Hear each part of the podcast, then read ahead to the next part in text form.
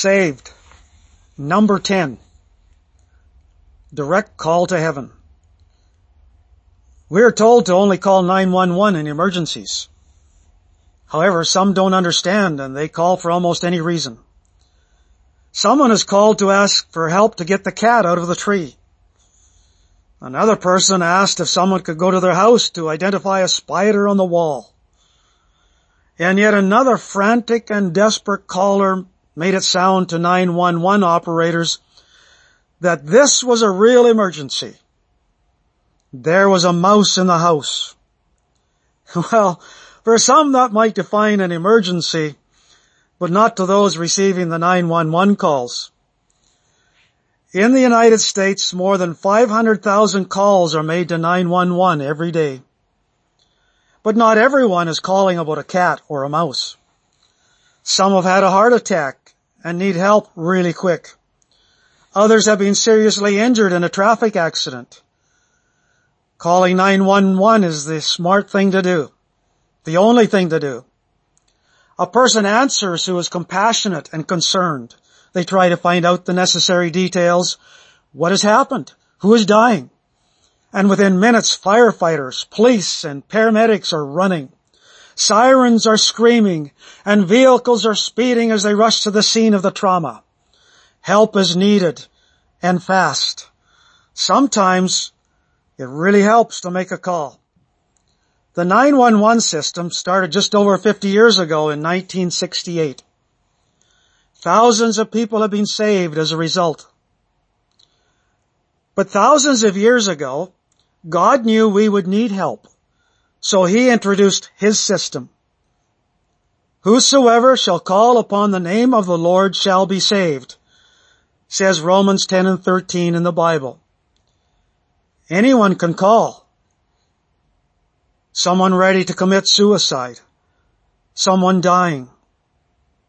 Broken-hearted and sad teenagers can call. Defeated and desperate people can call. Anyone and everyone can call heaven and talk to God. Yes, God himself. You see, God never sleeps, so you can call at any hour of the day or night. You don't need to worry about the battery dying on your phone. Just call from your heart. Well, God doesn't use a phone anyways. God hears and knows before your thoughts become words. God is there even when no one else wants to listen to you. Take him your cares and your burdens. Tell him your trouble. Show him your tears. Psalm 34, 6.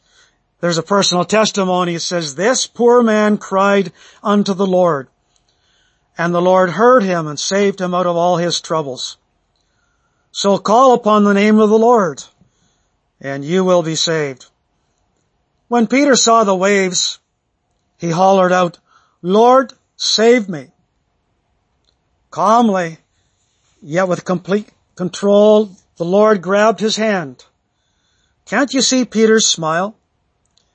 Maybe he even said to himself, wow, that was close. Good thing I called to the Lord. Yes, Peter, that was a great call. He called upon the Lord and was saved from drowning. You too can call to the Lord. Whoever and wherever you are today and whatever might be happening, the Lord is listening. Have you thought about your sin recently? You need to be saved from your sin. God sent His Son to be the Savior of the world, to be your Savior.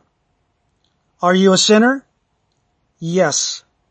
Is your sin taking you down? Yes. Did Jesus die to save you from your sins? Yes.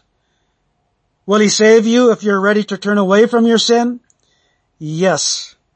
Will he save you if you call him and ask for mercy? Yes, he will. Whoever shall call upon the name of the Lord shall be saved. A young man was listening to the salvation story in a gospel tent one night. He was strong. He was healthy. He was popular. The preacher warned of the consequences of sin and of judgment after death. He made it clear that everyone could be saved and have everlasting life. Whosoever shall call upon the name of the Lord shall be saved. I was sitting behind the young man and greeted him at the close of the service. I didn't know it then. Neither did he.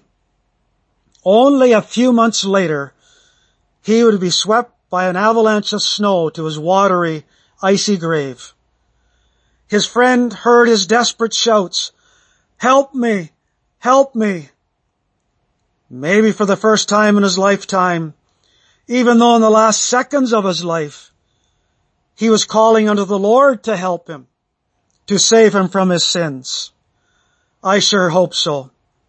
Because whoever shall call upon the name of the Lord shall be saved.